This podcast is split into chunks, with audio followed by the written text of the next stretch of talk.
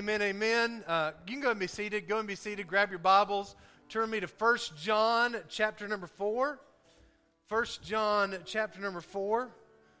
Um, we're going to pick up where we left off uh, last week. 1 John chapter number 4. If you don't know where 1 John is, um, you can look in your table of contents. Table of contents, and uh, it's in the New Testament. So you got Old Testament, New Testament. First John, mine's on page 788. So, um, First John, your New Testament. If you want to start at the back, you can do that too, because it's kind of closer to the back. You can go Revelation, Jude, Third John, Second John, First John. That sounds a little more difficult when I say it out loud. so, First John, chapter number four. Um, we are kind of jumping around a little bit um, in First John. Um, so I know we were in nine and ten but we're going to actually start in verse 15 uh, today. And so, uh, 1 John 4 and verse 15. So, either if you're looking at it in your Bible, hopefully you brought your Bible today. I think it's important that you bring your Bible so you can see it in black and white there, right there in front of you. But if you didn't, we're going to put it up on the screen as well. Um, so, hopefully, it's going to be on the screen in just a minute. Uh, 1 John 4, starting in verse 15. So, if you're either looking at it on the screen or looking in your Bible and you are there, say, I'm there. Here we go. It says, Whosoever shall confess that Jesus is the Son of God, God dwelleth in him, and he in God. We have known and believed the love that God hath to us. God is love, and he that dwelleth in love dwelleth in God, and God in him. Herein is our love made perfect, that we may have boldness in the day of judgment, because as he is, so are we in this world. There is no fear in love, but perfect love casteth out fear, because fear hath torment. He that feareth is not made perfect in love. Last verse, and then we'll pray. We love him because, say it with me, he first loved us. Let's read, let's read this. The, let's read verse 19 all together again. Here we go. Ready? Verse 19. We love him because he first loved us. Let's pray. Lord, thank you so much for your word. Thank you so much for your love. Thank you so much for your love. Lord, I'm so excited about today. Lord, I, I, have a new energy and excitement for the word that, that really, honestly, Lord, it should have been there the whole entire time. But Lord, I'm excited about this new energy and excitement, Lord. Because, Lord, I know from the standpoint of this week, as I've been praying, Lord God, that, Lord, you have something to say to us. Lord, it's something that can change us and mold us and make us, Lord God, into your, the image of your Son. And so, Lord God, let us all receive, Lord God, even myself, Lord God. You've given it to me already, but Lord, keep giving it to me. Because, Lord, I want to receive something today. Lord, I want to know beyond a shadow of a doubt when I leave here today that I met with you. So, Lord, honor that request. So, Lord, we love you. We thank you these things. Your wonderful name. Amen. Amen. Um, I, am going to put a, um, a, a, phrase up that we put up last week, and we're going to continue to, to look at this phrase and discuss this phrase. And right now, I'm just kind of put, putting that phrase out there for you to, to look at. Yeah, there we go. Duty does not lead to devotion. Say that with me. Duty does not lead to devotion. Duty does not lead to devotion. We're going to talk about that in the coming weeks, but I really want to kind of put that in front of you because uh, if I'm being honest, if I'm being honest, I have a natural tendency to go towards the first part of that statement than the last. I think we all have a tendency to drift, if we're not careful, to drift into what do we do for God and, and, and, and what we do and how we do it versus why we do what we do. Because what we're going to talk about today is everything that motivates us for what we do for God, all is motivated by devotion to Him, by our love for Him. Not just from the standpoint of what we're supposed to do or ought to do or should do, but from the, from the desire of what I want to do because of the love for, that God has for me. So, um, so the title of the message, go back to the title of the message. Last week we talked about the love, uh, the, the love of God or, or God's love to us. Today, we're going to talk about our love for God. So let's pick up in verse 15. Verse 15, it says, Whosoever shall confess that Jesus is the Son of God, God dwelleth in him, and he in God. Okay? Verse 16, and we have known and, what's the next word? Believed. Now, to, to, to be in a relationship with God, it's not just to know about God. It's not just to know about God. There's a lot of people that know a lot about God, but that doesn't necessarily mean that they know and believe. Okay? So, in, in, order for us to express our love to Him, it is a not just a know, but a believe.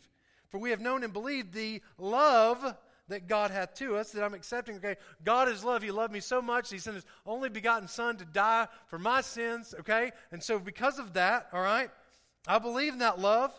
God is love. By the way, just a side note, you know this whole this whole thing of okay, how can we really understand love? You cannot understand love unless you understand God. Say amen. Okay, you can say that you love love love your dog or love your stuff or love your family or whatever that, but if you don't know God, you don't know love. God is love, and he that dwelleth in love dwelleth in God, and God in him. And so you see this relationship of, of God dwelling in us and us dwelling in God, and, and this kind of happy marriage that is happening. Now, last week, what we talked about was probably the greatest example, in my opinion, of what we see of, of, of God's love for us is that love of a father to a son. Y'all remember the baby pictures? Weren't those cute babies last week? If you missed that, I'm sorry. They're the cutest babies you've ever seen because they were mine. Okay, so there you go. But but but the, the, the God the Father loves us. Even in, in our state of helplessness, in our state of sin, He loves us because He created us. He, he, he, he, he, we are created in His image, and so He loves us. But when it comes to our love for God, a great picture in the Bible is that of a marriage.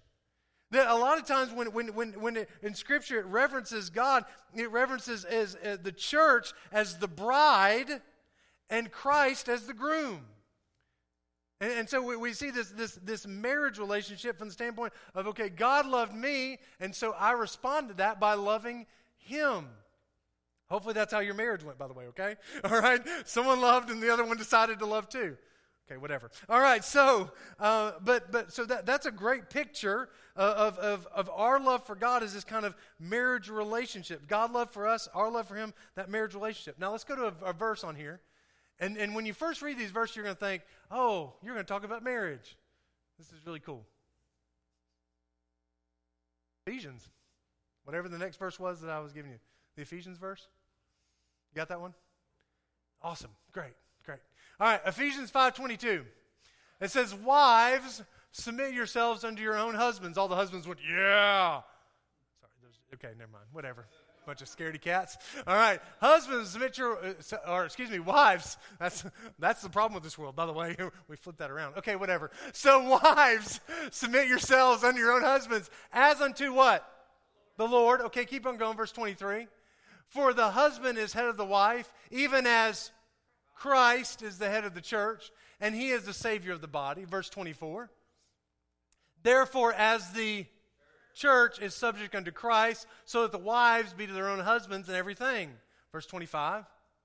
Husbands, love your wives even as Christ also loved the church and gave himself for it. So it's a sacrificial love. Verse 26 that he might sanctify and cleanse it with the washing of water by the word. This is, this is where it starts kind of getting confusing in, in direction he's going, but we'll keep on going. Verse 27 that he might present it to himself a glorious church, not having spot or wrinkle or any such thing, but that it should be holy and without blemish. And so we're like, okay, I thought we were talking about husbands and wives, but this doesn't seem to really go along with the husbands and wives thing. Okay, verse 28. So ought men to love their wives as their own bodies. He that loveth his wife loveth himself. Okay, all right. Now we're getting back. Uh, right, we're getting back to the subject, I guess. Verse 29. For no man ever yet hated his own flesh, but nourishes and it, even, look at this, even as the Lord the church. Okay? Verse 30. And we are members of his body, of his flesh, and of his bones. Okay, it seems like we're, we're kind of going in a different direction again. It's not a, about husbands and wives anymore. Verse 31. For this cause shall a man leave his father and mother and shall join, be joined unto his wife, and they two shall be one flesh. Okay, now we're getting back to the to the husband and wives thing. Okay, it, it, why are we? It seems like we kind of talk about the husband and wives, and we talk about this other kind of thing. It doesn't really seem like it fits, and then we go back to the husband and wives and back to this and everything. Verse thirty-two. This is a great mystery. I don't know about you, but, but I'm, I'm, I'm kind of confused by this. We started talking about husbands and wives, and then we started talking about like bl- without blemish and spot and all that kind of stuff. Then we started talking about, you know, husband and wives, and we start talking about flesh and all this kind of stuff. And, and then, because here's the deal this is a great mystery. This is where we miss it when we read these verses. Some, some pastors are preaching and stopped before this verse. But this is a great mystery. No, go back, verse 32. Verse 32. But I speak concerning Christ and the church. When Paul was speaking to the Ephesians right there, he's not talking about husbands and wives. He's not talking, this is not verses that you need to primarily put and say, How do I become a better husband? How do I become a better wife? Because it has nothing to do with that. Zero. It has nothing to do with that. All that is, is that he's using a picture of how we treat our husbands and how we treat our wives for us to understand how Christ and the church have relationship together. I don't know about you, but this is like a, this is like a, a wow moment for me. Like I'd never realized this because I'm like, man, this is all about husband and wife. No, it's not. It's about Christ and the church. It's about the groom and the bride. Verse 33, I love this how he ends it though. No, nevertheless, Nevertheless, let every one of you in particular so love his wife, even as himself, and the wife see that he reverence her husband. He's basically saying, like, okay, it's not about that, but that would be a good thing to do anyways. Okay, all right? Nevertheless, you should actually love your wife and your husband as Christ loves the church and all that kind of stuff. Okay? Are y'all following me here? Y'all following me here? I'm telling yeah. Thank you, Roger. This is really good stuff. They ain't getting it yet, but they're going to, okay? This is really good stuff. Okay, so now that we have a reference of what this is talking about, let's change some of the terminology. Let's change some of the terminology, okay? All right, because we are the bride of Christ. Okay, the church is the bride and Christ is the is the groom, okay? Let's go back, go back to the first verse that we talked about in Ephesians. Okay, verse 22. Let's read this differently. Church. Ready? Church Submit yourselves unto your own Lord, Christ. Okay? As unto the Lord, okay? Because we're the, okay, now some of y'all don't like this, but we're the bride, okay? The bride is, is, the, is the wife here, okay? So, church, submit yourselves unto the Lord, as unto the Lord. Verse 23. For Christ is the head of the church, even as Christ is the head of the church and he is the Savior of the body. Okay, keep going. Verse 24. Therefore, as the church is subject unto Christ, so let the church be to the Lord in everything. If we totally take out the husband and wife stuff and we just put who it is, it's the bride and the groom, and it's the church and Christ, verse 25. Okay? All right? All right, here we go. All right? Christ, love your church even as Christ also loved the church and gave himself for it. Okay? Here we go, verse 26. Now it makes sense that he, that he, okay? Who's the he? Christ, that he might sanctify and cleanse it with the washing of water by the word. Verse 27. That he, who is that? Christ, that he might present it to himself, a glorious what? Church not having spot or wrinkle or any such thing, and that should be holy and without blemish. Because here, what, what, did, what did Christ do? Christ took care of our sin. So when we, when we present ourselves before Christ, or excuse me, before God, that, here we go. Whose righteousness are we in? We're in Christ's righteousness. Here we go, verse 28. So what men, so what men to love other men, okay, as their own bodies. He that loveth his wife or Christ that loveth his church, loveth himself. This is a big one right here. This is a big one right here. Because here's what you got to understand And this is going to sound crazy when I say that, but here's the deal. You know why Christ loves you? Because he loves himself. Okay? I know that's kind of weird to think about that, but why were you created? You were created for whose glory? God's. You were not created for you, you were created for God. So when he created you, he looked and said, Wow, wow, look how great and wonderful of the thing I did. It is very good. And so when he shows love for you, in return, he's showing love to himself. That more, the more he loves you, the more glory he gets. Verse 29 For no man ever yet, ever yet hated his own flesh, but nourishes and cherishes it, even as the Lord the church. Because here's the deal why, why does Christ love you? Because he loves himself. So why would he? Why would he? This is so cool, man. Flesh. Oh man, this is awesome. Okay, all right. Here's why you you you were created in the image of God. He brought he, formed formed man in the dust of earth and breathed him the breath of life. Okay, well he, he, he, he's not hating his own creation. He created it. He loves it. Verse thirty. For we are members of his body, Christ's body, and of his flesh and of his bones. Verse 31. For this cause shall man leave his father and mother and shall be joined unto his wife, and they two shall be one flesh. In verse 32, finally, just so we're on the same page, this is a great mystery, but I speak concerning Christ and the church. Christ and the church. Move forward. Verse 17, herein is our love made perfect or complete, that we may have boldness in the day of judgment. Because, look at this, this is kind of what we talked about just a little bit. Because as He is, so are what? We in this world. That because of Christ's love for us and our love for Him, that as He is righteous and holy, we can stand before God righteous and holy. Not one day in the future, but in this moment right now, we stand in righteousness, not because of what we did, but all because of what Christ did.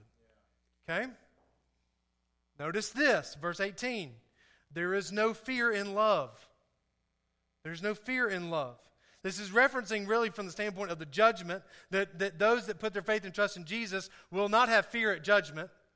Let me help you this. You will not have fear at judgment. Why would you have fear at judgment? Because if you put your faith and trust in Jesus Christ, you will, you will, you will move forward, okay? You will not be hearing, you know, depart from me, I never knew you. Because you've put your faith and trust in Jesus. And because of Jesus and what he did, you will, so there is no fear in that. But really, from the standpoint of just in our own life, there is no fear in love. And fear and anxiety is crippling America right now. It's crippling Christians right now. But let me help you this there is no fear in love. There is no fear in love. I, I, I want to. I don't want to really go this, this direction, but some people, I know when we talk about sharing the gospel and all that stuff, you get all anxious and worried and all that kind of stuff. And here's the reason why you're getting anxious and worried because you're trying to do it in your own ability. You're trying to do it in your own ability. You're motivated by what you're supposed to do, not so much why you're supposed to do it. You're not motivated by love. Because if we were motivated by love, there would be no fear. Okay? We'll, go, we'll come back to that a little, couple weeks from now. But perfect love cast. Look at this. This is even so cool. So there's no fear in love because what does perfect love do? It casteth out fear. Fear, when, when love comes on the scene, fear's got to run. Fear's got to get out of the way. Because fear had torment. Would everybody agree with that? Okay? Fear has torment. Torment means misery. Eh, eh, eh, all you people that go to like horror movies and pay somebody to scare you, you are something's weird in your mind. I'm just telling you. Like, why do you do that? Like, eh, how many y'all love horror movies? You are sick individuals. Sick individuals. I'm not paying somebody to scare me. Period. Okay. But but f- to be scared, that is not a place where I'm like, yes, please let me be as scared out of my mind as I can. That brings misery and torment, right? That's what fear does. But what, he, what he's saying is that, you know what? I'm not trying to bring torment to your life and misery to your life because that's why I provided love. So there would be no fear, so that fear would be cast out. because fear brings torment. He that, look at this. He that feareth is not made perfect in love. So if you have fear, what it is, it's not a, it's not a, I got to have courage, I got to have boldness. No, if you have a fear problem, you have a love problem. And then finally, finally, 19. We love him, say it with me, because he first loved us. Here's what I was trying to explain to y'all last week, and it was kind of a, uh, um, a, a preview, but our love for God is a reactionary love. Is a reactionary love. When you experience the love of God, then you have a choice to say, okay, I've experienced the love of God. Am I in turn going to love Him? It's a reactionary love. Okay? Uh, because here's the, here's the deal salvation starts with God. Say amen. It starts with God. You didn't go chasing after God, God went chasing after you. And so he was chasing after you, and he showed his love, and he showed his grace, and he showed his mercy. And because of that overwhelming love and grace and mercy, you had a choice to say, you know what? He showed love to me. In what, uh, verse, verse 5, or Romans 5 uh, 8, it says, But God commended his love towards us, and that while we are yet sinners, Christ died for us. Christ loved us in our sinful state. And because of that love, we have a choice. We can say, because he loved me, even in the worst possible condition, a person that was completely contrary to God and running after the devil, because of that love that he showed me, did I, will I make a choice to love him in return? To love him in return. Now let's go to, go to another verse. Let's go to another verse.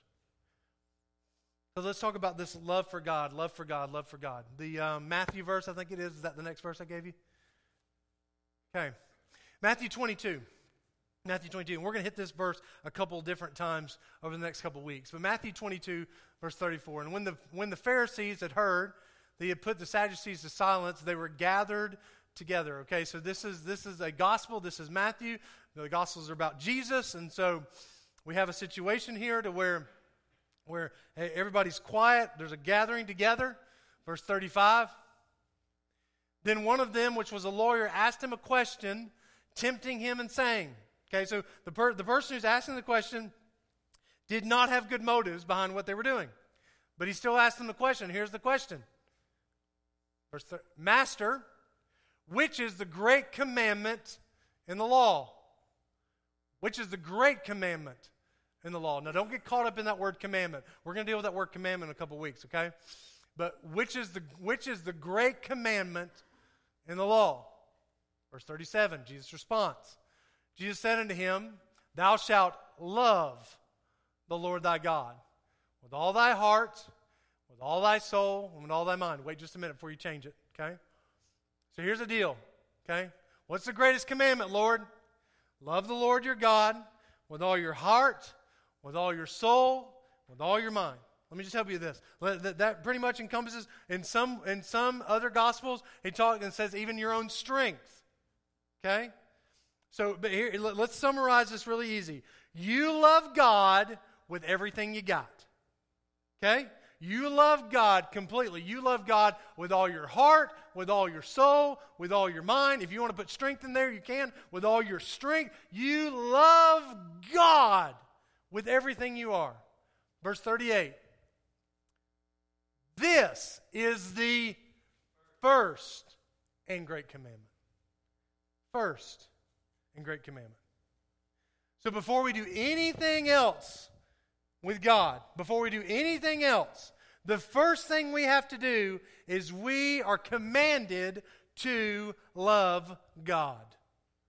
First and great commandment. Now there is some there's there's one below this. We're not talking about that one today. Okay? Because, because I think it's very important because what Jesus said is important. He said, look, because later on he'll say, the second is like unto it. But let me help you with this. It is like unto it, it is very similar to, but it is not paramount. The paramount thing that we do is that everything from our standpoint, all of our being is our paramount thing that we do is we love God. We love God. Okay? Now, let's go back to, um, let's go to the next verse. John 3. Okay? Now, We talked about John 3.16 last week. John 3.16, For God so loved the world that he gave his only begotten Son, that whosoever believeth in him should not perish but have everlasting life. And we talked about that word so. For God so loved the world that he really, really, really loved. Like, and just so before we get into this, I want you to understand so we can get this straight is, is we are to love God, but that in no way compares to God's love for us. Amen. Doesn't compare, okay? He, he, he, he has an overarching love. He has a, he has a love, and here's why this is, and we, let's talk about the verse when we talk about First John. Why can God show love to us in ways that we can't show love to him? Because God is love. He's the creator of it. It's his idea. He's the one, like, when, when like, okay, what, what, okay, what do we have? Okay, uh, um, let's see. Love. Okay, that's God. Love starts with God. God is the one who expresses his love to us. He so loved us. But now we have a choice to make of saying, Will I express love back to him? Now, so here's what God did. For God so loved the world, He gave His only begotten Son, that whosoever believes in Him should not perish but have everlasting life. Now notice what why he did what he did. Verse 17, for God sent not his son into the world to condemn the world. Now, you, it's a, uh, there are a lot of people that will not, that you will find that will say, How can a loving God send someone to hell? Let me help you with this. A loving God doesn't send anybody to hell. Say amen. Okay? He doesn't send anybody to hell because that was not his purpose. His purpose was not to come and condemn the world but that the world through him might be saved. Stop. Don't do, do anything. Just follow me, Caleb, okay? Follow me. Okay? So he sent his son to the world, so not, not to condemn the world, but the world through him might be saved. Now, verse 18. He that believeth on him is not condemned. Say amen.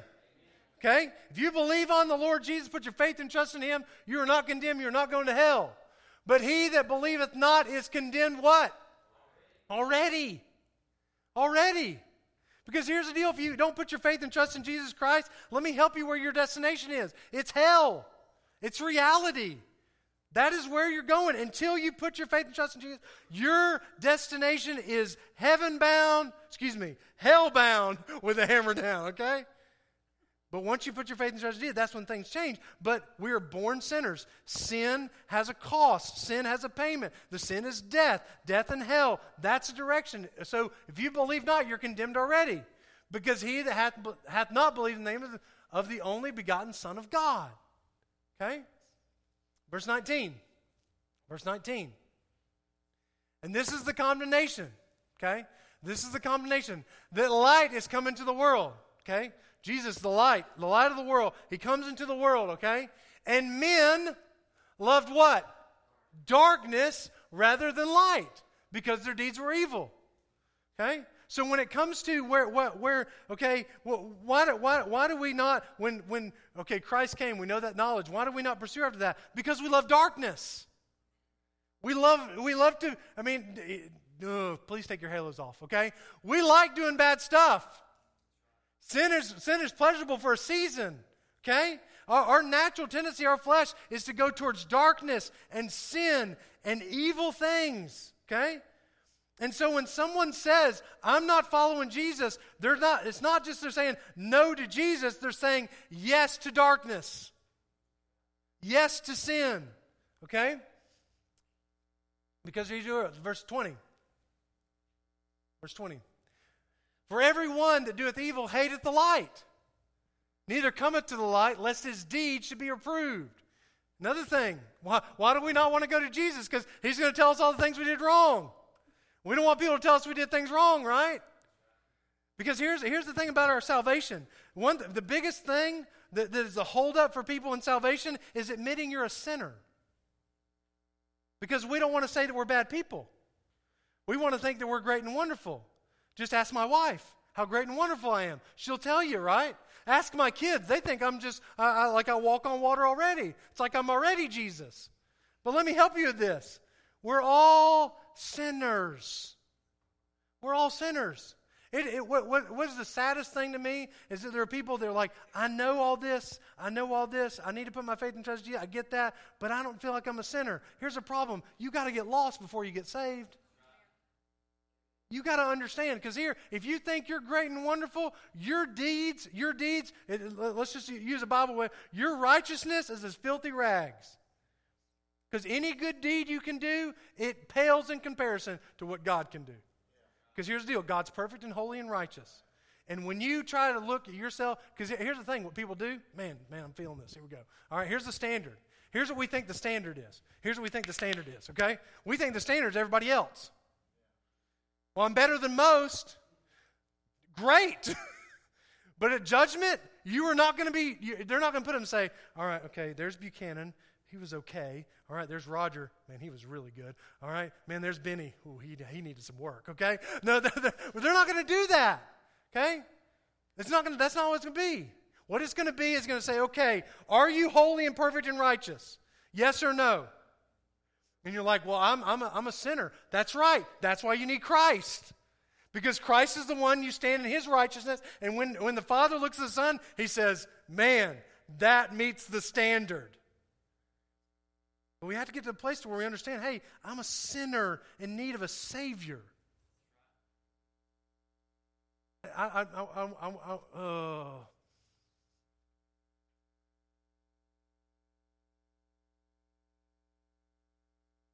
I'm just going to say this real quick.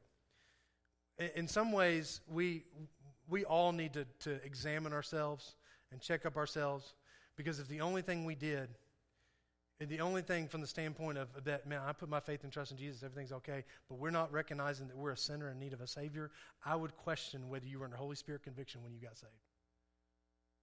And you need Holy Spirit conviction for salvation because that's where it starts is you need to recognize you're a sinner. Recognize you're a sinner because when you recognize you're a sinner, you need a Savior.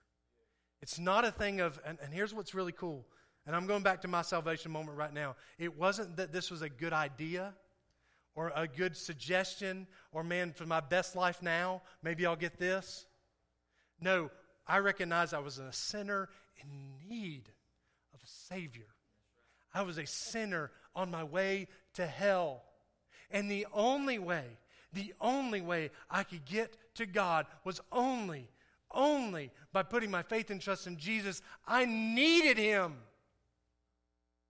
Now let me help you with this. Here's what, man, this is what God is convicting me right now about. Why, why, why, if my response is that way when in the moment of salvation, why is that not that way right now?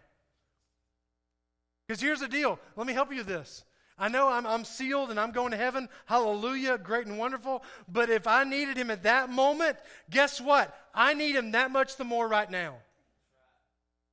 Like, the, like the, the, the, the fact that I needed him at that moment, I continue to need him. It's not like, all right, great, got heaven, good, let's, let's go on to doing our happy business. No, if I was desperate in that moment for God, I should be desperate every moment of the day, needing God in every single way. But here's the problem in America we don't need God.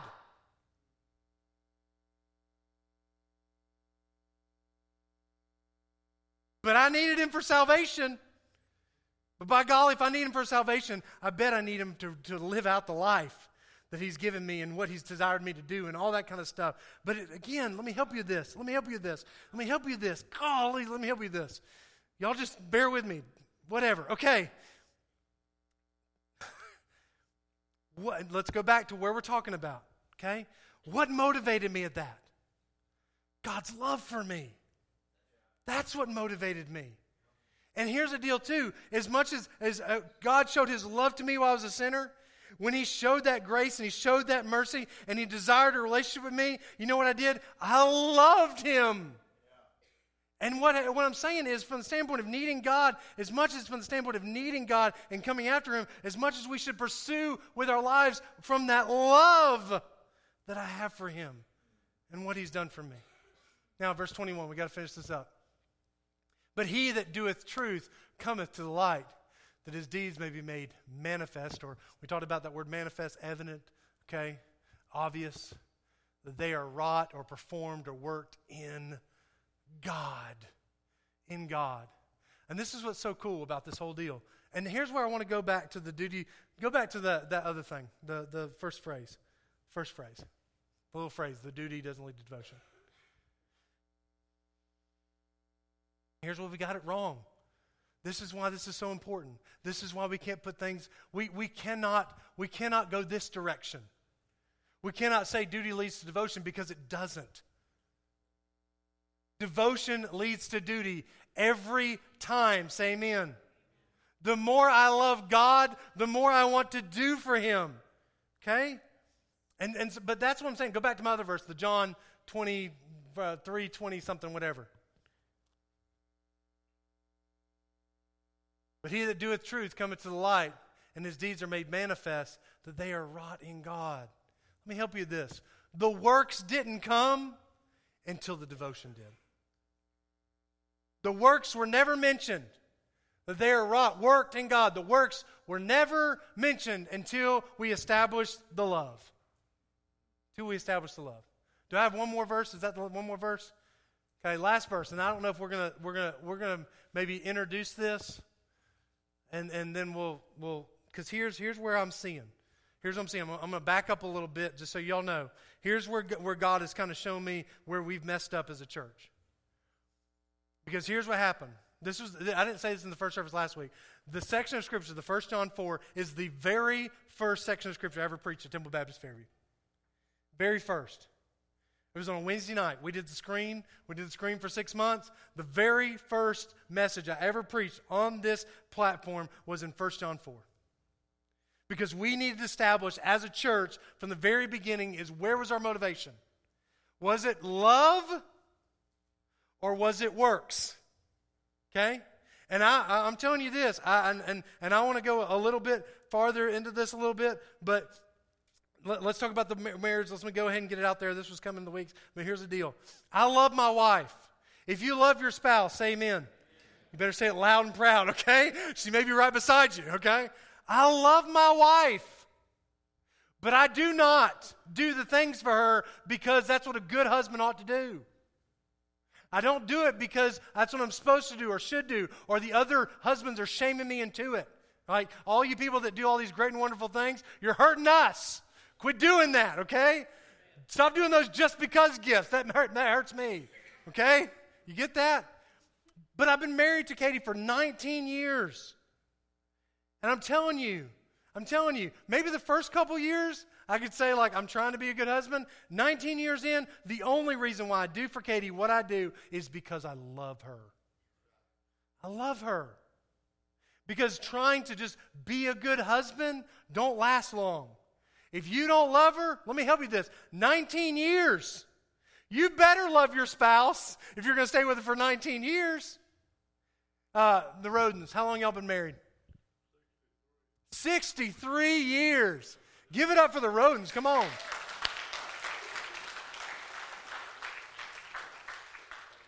You love her. Okay, I'm, I'm glad you added that to that. 63 years, guys. You can't make it 63 years without some love. Say amen, Wendell. Amen. amen. You got to have love. If it was just about, hey, I need to just be a good husband, he'd have been long gone. Now, let me just say this. If it was just about being a good wife, Janice would be long gone. Because we know Wendell was more of a problem than Janice was. Okay? It's motivated by love. Not by works, but by love. Do you see the difference? I'm, I'm, trying to, I'm trying to get, and I hate even giving you like, like earthly examples because they don't pale in, compa- they pale in comparison. They pale in comparison. Because I could never love Katie like Christ loves her. And she can never love me like Christ loves her. And I, let me just let me just really some of y'all don't like what I'm about to say. I can't love Katie like I love God. I know some of y'all don't like this, but let me help you with this. When it comes to your love and who you're spreading your love around to, the first person who gets your love is God. Then your spouse. Let me just help you with that, okay? It's God then spouse. Like, don't don't don't go, don't get all confused over here, okay? But God then spouse. And here's what I want to help you do. It's like it's like this. We we we, we sometimes do this. God, spouse, kids, everything else. No, it's God, spouse, kids, everyone else. Okay? Now, Go back to my Revelation verse. I know I've, I've I'm out of time, but here's here's here's the thing. But that I just want to help y'all with from the standpoint of our church and what God is kind of stirring in my heart and everything. Revelation two, Revelation two. Now, Book of Revelation in chapter 2 and 3, there's specific churches that are mentioned, and, and, and there are specific letters that are written to specific churches. And, and for, the, for the most part, every single church is doing a pretty good job. The last church, Laodicea, it's got some real problems to deal with or whatever. But for the most part, every single church is doing pretty good. But there is some things that they could do better or do different or fix. So if he, uh, Revelation 2 1, unto the angel, church at Ephesus, which is kind of interesting right here. Uh, here's, a, here's a letter to the church of Ephesus, and we were looking at Ephesians, really cool. Really, that's really like mind blowingly cool, by the way. Sorry. These things saith he that holdeth the seven stars in his right hand. He walketh in the midst of seven golden sticks. Verse 2. I know thy works. I know thy what? Works. And thy labor and thy patience, and thou canst not bear them which are evil. Thou hast tried them which say they are apostles and are not, and hast found them liars. Don't go on to uh, throw. All right. Just want to make sure we didn't. Okay. So look, they're working, they're laboring, they're having patience, they're not putting up with evil. Okay, they're trying to make sure that, the, that these are not false prophets. Okay, and if they are, men, they're calling them out. They're calling them liars. They're liars. Verse 3 and has borne and has patience. For thy name's sake has labored and has not fainted. Don't wait just a minute. Has not fainted. Man, they're working hard. They ain't giving up. And they're going after it. This is great. Verse 4. Nevertheless, nevertheless, so all these things you did, all these great and wonderful works that you did, I have somewhat against thee because thou hast left thy first love. First love. Now, verse 5 Remember, therefore, from whence thou art fallen, and repent, and do the, do the what? First works. First works. Now, that ain't talking about verse 1 or verse 2 or verse 3. What it's talking about is, you know what? Go back to love. Go back to love. Or else I will come unto thee quickly and will remove thy candlestick out of thy place, except thou. What's the last word? Repent. Repent. So I don't. We'll, we'll, we'll, probably look at that verse a little bit more in the coming days. But uh, I, I, really look at it, and, and maybe this is me not not, not uh, understanding the atmosphere and what's going on. But I think in some ways we've left our first love. I think we got really busy making it all about what we're supposed to do, ought to do, should do, and forgot about why we're doing what we're doing. This whole entire series of messages is about rediscovering why we do what we do. Now, let me help you with this. Come here, like, man, I love this Buchanan. That means I don't have to do anything for God. Hold on a second. Hold on a second. All the things we've been talking about for the past couple years, they're all good things. And they all should be done because they're all according to Scripture what God has asked us to do. But let me help you with this. We need to understand if we try to do all these things on our own without love, it becomes exhausting. Everybody agree with that? It becomes exhausting. You know why? Because you're not doing it in God's power, you're doing it in your own, and that will not last forever. So, uh, this is kind of a preview of where, but we got to, we've got to establish from the standpoint, first of all, God loves us and our love for God. And if you've never put in your faith and trust in Jesus Christ, don't worry about all the things you, you have to quote unquote do.